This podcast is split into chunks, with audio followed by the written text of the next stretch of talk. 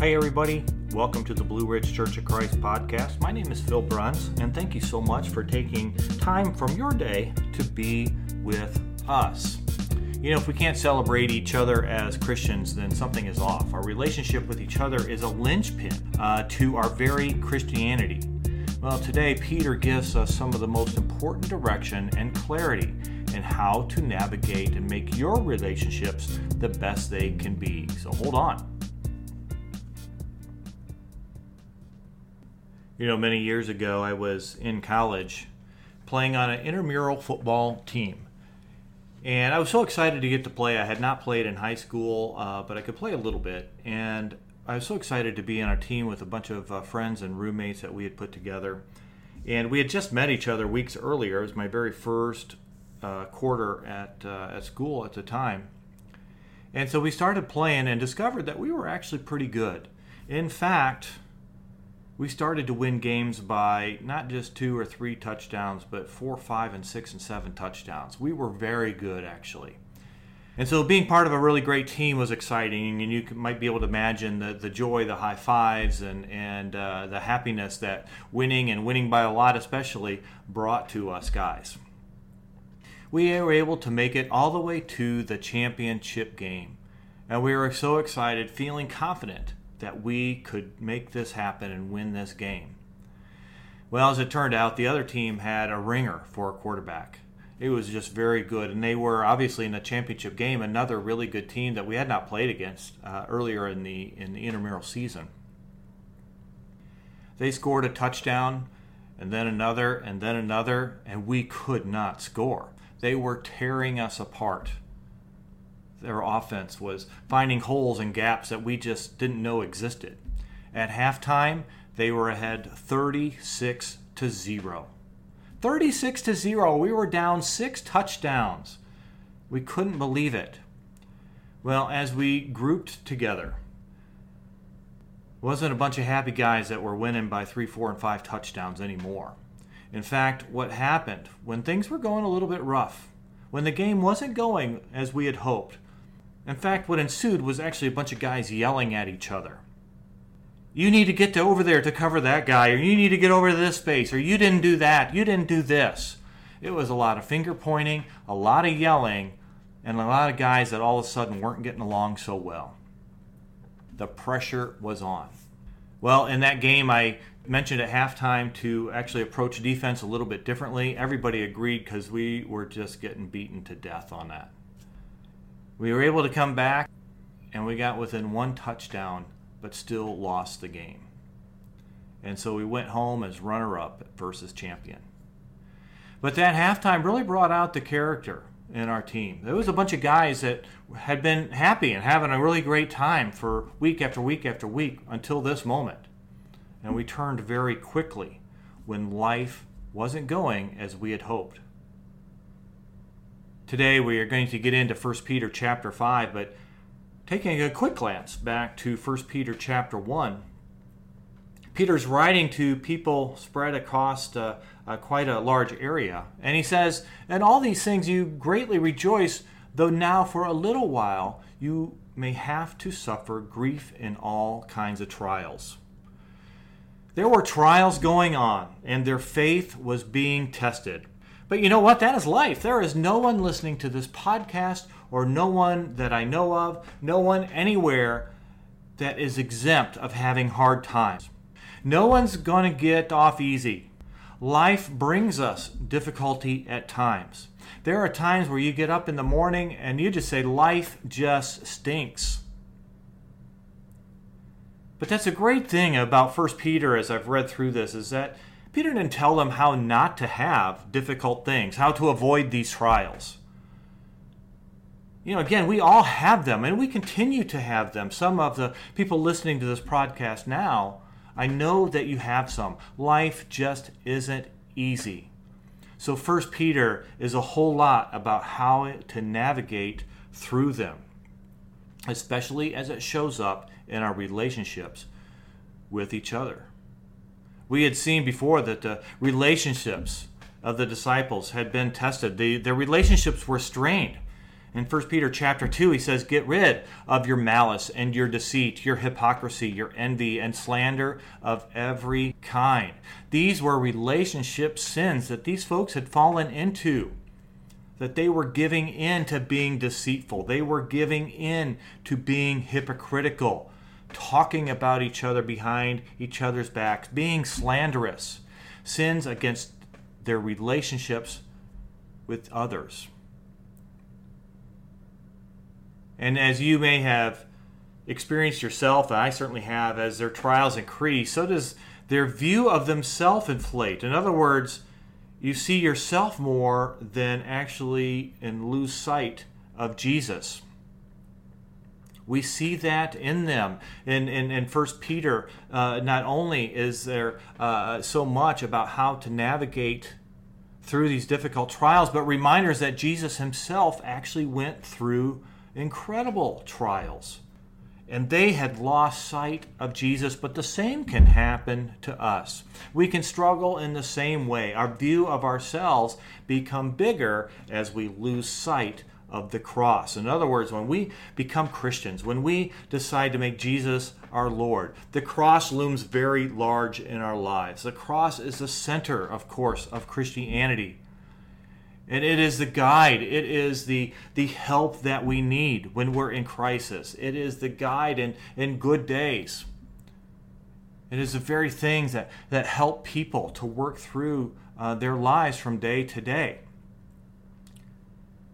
But when we lose sight of that, our eyes often turn back to ourselves, to our sinful nature, and we move more towards self reliance. So, to help, Peter reminds them from his first-hand account in 1 Peter chapter 2 when he said that they hurled insults at him, meaning Jesus.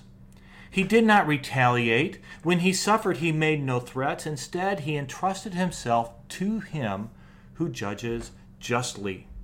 You know, Peter's like, hey, when Jesus went through his trial, and believe me, I saw it, this is what happened. He reminded them that Jesus knew what it was like to have trials of many kinds himself that Jesus isn't some far off Lord that doesn't know what the folks then or us today are going through. And so we see throughout 1 Peter a constant correction or a constant redirection of the people, addressing how they should view each other and how they should think about their trials and how to uh, navigate and hang on to their relationships that they've worked so hard to get. I think of it of a sheep just kind of being being directed with the staff of the shepherd of not over here sheep but a little bit more to the left. And not over here that's too far but back over here. The people being directed as Peter wrote this letter. So he continues with this with offering the direction in chapter 5 of 1 Peter. Today I read out of the NIV Starting in verse 1, he says, To the elders among you, I appeal as a fellow elder and a witness of Christ's sufferings, who also will share in the glory to be revealed.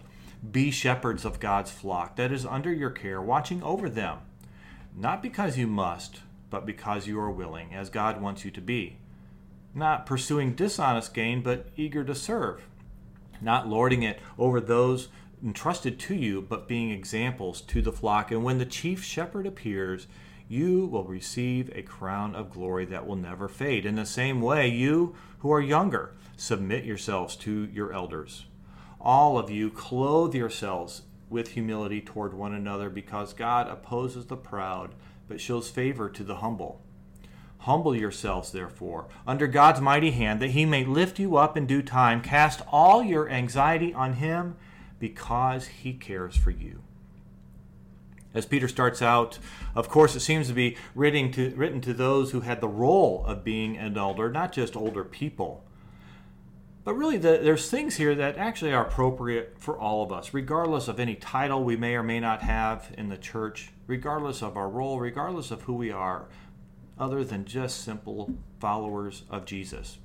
This direction from Peter helps us all and is applicable because it's actually about the heart. It's not about the uh, role of who he was talking to. You know, and in it, he separates our sinful nature.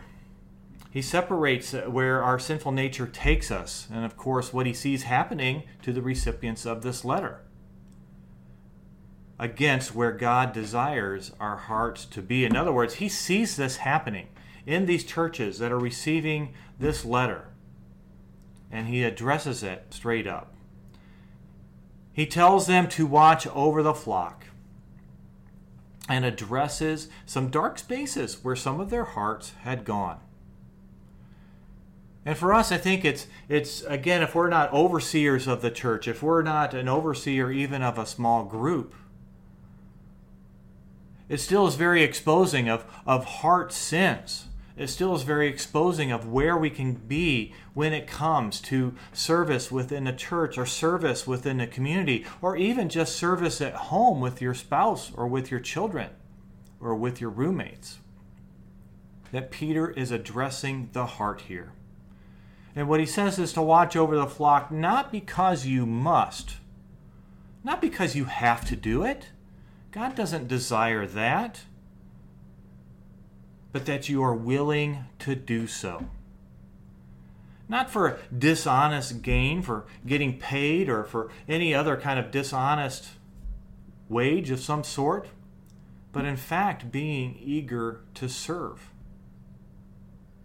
Watch over the flock, not to lord it over them, not because you're all of that in a bag of chips, not because you are all of the, full of yourself, but actually that you are being an example you see, folks, God always looks at our hearts. Despite the roles that we have in the fellowship, He always looks at our heart. How is your heart when it comes to serving one another? Are you willing, or are you just willing to do it when it's convenient? Do you want something out of it? Or is it just good for what it is? When you think of maybe serving the church and children's ministry, or even just thinking about praying for other people. When you're thinking about serving the community, when you're thinking about giving back to those around you, or as I said, maybe even just helping at home. Don't do it because you must, but because you are willing to do so. Not for getting any dishonest gain, that you're getting something back, but solely because you're eager to serve. Not lording over others, puffing yourself up, thinking that you're all that, but in fact just being a simple example for other people to follow. Where is your heart? What do you think about when reading through that and listening to that? But Peter talks farther. And he talks very directly to them. He doesn't mince words on humility. He doesn't dance around the issue politely. He simply says, Humble yourselves. It wasn't anything like, you know, if you have time and think about it, maybe study out humility and think about that for a bit. He doesn't say to think about humility the way Jesus was, and maybe how that might apply to you. He doesn't to say, think about this or think about that. In fact, if I dare, I can add the word do in front of that. Of do humble yourselves.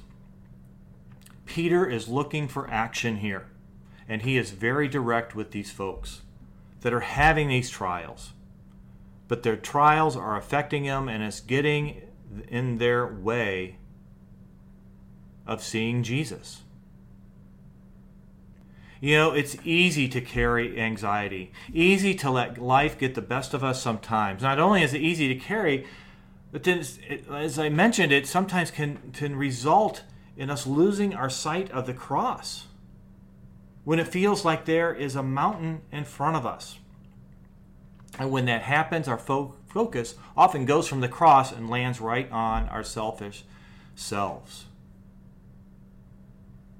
God understands all of that, and Peter understands that too. You know, what he doesn't say is, don't have anxiety. What he doesn't say is, here's how not to have anxiety. But in our pride, in our selfish ways, we, we hang on to our anxieties. Unsaid in our minds is that, you know, God really can't help anyhow. So I'll just keep them. God really can't do much about it. So I'll just hang on to them. For the recipients of Peter's letter, because they were losing sight of the cross, their anxiety was being kept inside or may have actually been cast on other people. Thus, the relationship struggles. They had pride, they had anxiety, it was a mess for them. You might feel like your life is a mess now because of some of these same things. But just like it was in 1 Peter, for you and I, that is where the beauty of God's grace fits in. That's where we can find the fullness of God's love when our lives are at their weakest, when they are messy, when there seems like there's no hope, when all is lost, when the relationships have all gone south, and you feel like no one can help me, no one loves me. What does he say? Cast your anxieties on him. Cast your anxieties on God. Unsaid versus each other or versus holding it in. Cast your anxieties on Him. And it just beautifully continues because He cares for you. That's hard to believe sometimes. It's hard to believe that sometimes. But it is true that God cares for you we can cast our anxieties on Him. And it is true. Sometimes it's just hard to see if you're like me, where you pray once, trying your best to cast your anxieties on God, but it just doesn't feel like it's working. Doesn't feel like He's hearing, doesn't feel like you've been able to ease the burden. Well, my suggestion is to pray again and cast again your anxieties on Him. And even then, after a second time, it may not feel like it's working. Go back to God in prayer and cast your anxieties on Him.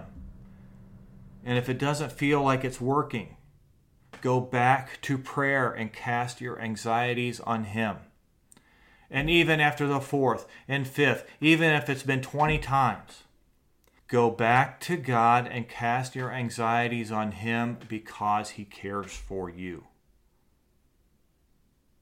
He is waiting for your anxieties. He wants to help with your anxieties. And the folks that got the letter that we call First Peter read that, maybe thought the same things as you did. And man, that's hard. But let me try it. They were casting their anxieties on each other. It was showing in their relationships. Their anxieties that were coming from all kinds of trials was just getting to be too much. And it affected their relationships with each other, their anxieties going to each other versus to God. Which leads to my first thought of the day is to resist Him. Resist Him, lowercase h. Because where Peter goes after this,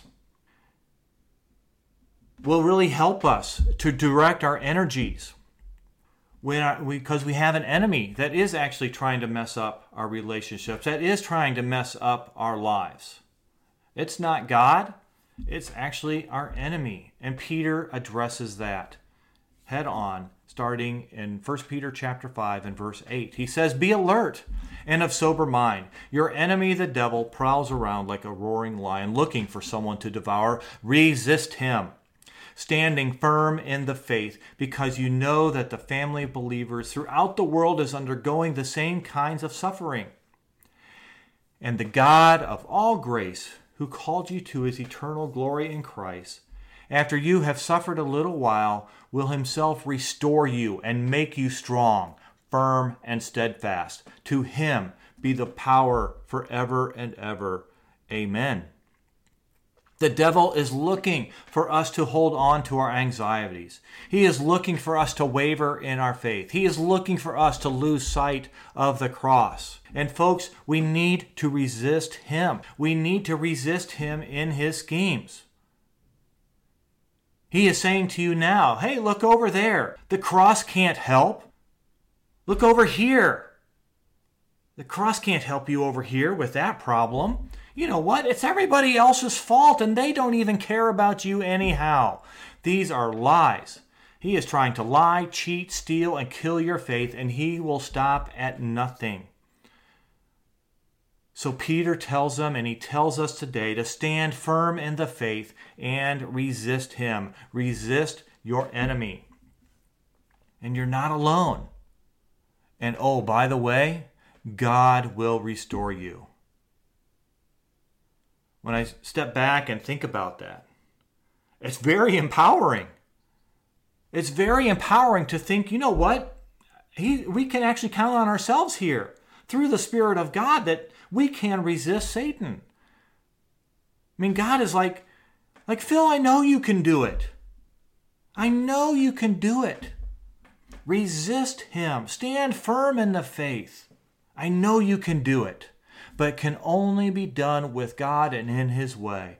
But we can do it. Resist Him. Cast your anxieties on God and resist the devil's schemes, his lies, and his ways.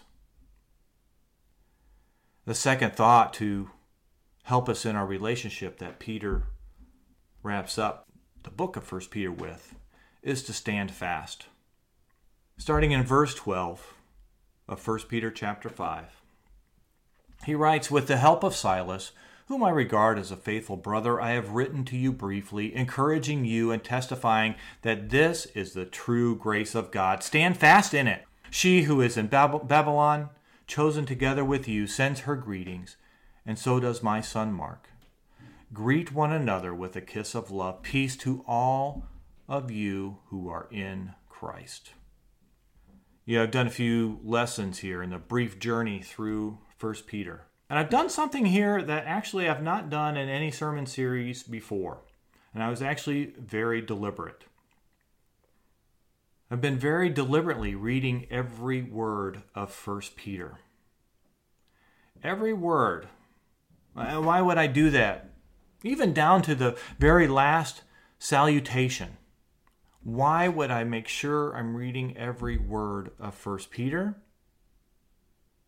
Well, in the finale, Peter directs the recipients, and I believe to us today, to stand fast in the true grace of God. Stand fast, a word, fast, that normally means motion, here means to stand like a rock and don't move. Stand fast in God's grace. I read all of 1 Peter to emphasize God's word, its usefulness, its application, and give cause for deeper study. There just is no substitute. From beginning to end, there is application to our lives today. I appreciate one of our ministry groups here in Charlottesville, our young professionals. Uh, a few days ago, we had a group where we're just doing a, a, dive into Holy Spirit. And one of the other men, young men, were, were leading the group. And we're taking a look at the Holy Spirit and how He works. And so we broke up the group that was there uh, that night, about uh, 12 or 15 of us or so. Each of us reading in context a whole chapter of three different chapters. So in smaller groups, we would read the whole chapter. My chapter was Acts chapter 2 and seeing how the Spirit, Holy Spirit, works. What happened? How was he effective? But reading in the context of a whole chapter was illuminating. It was eye opening. It was very powerful. But only in the context of seeing it in the bigger picture. You know, if we read God's word sparingly, if we study very little, or only read a, a simple verse or two, we really handicap ourselves. How can we stand firm in something that we do a light review on now and then, or worse yet, rarely? How can we stand firm in something we uh, don't make a strong effort to be a gui- guiding light for our lives? How can we stand firm in something we maybe know not much about? I've so enjoyed going through 1 Peter, this letter. These recipients are, are the same as us.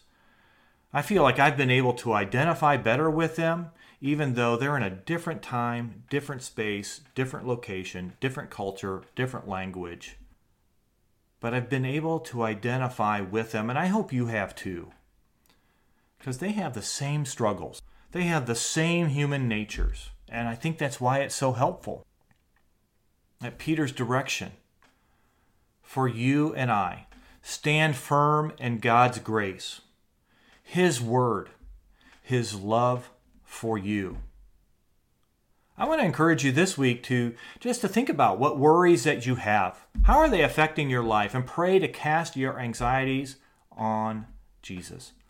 Pray that, that we can all do that, to be reliant on the cross and get our eyes off ourselves to put the cross back where it should be at the center of our lives.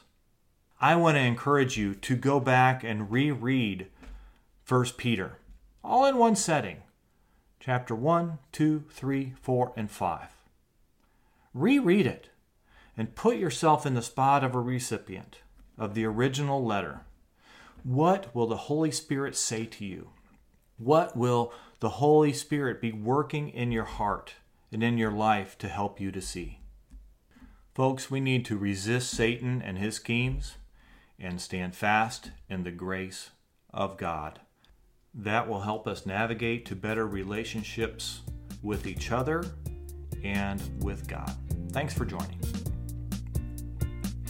I hope that was helpful, and if you liked it would like to hear more, please don't forget to like and subscribe to this podcast. And if you're in the Charlottesville, Virginia area and would like to stop in and visit us at a Sunday service, please send us a note or visit our website at blueridgedisciples.org for more information.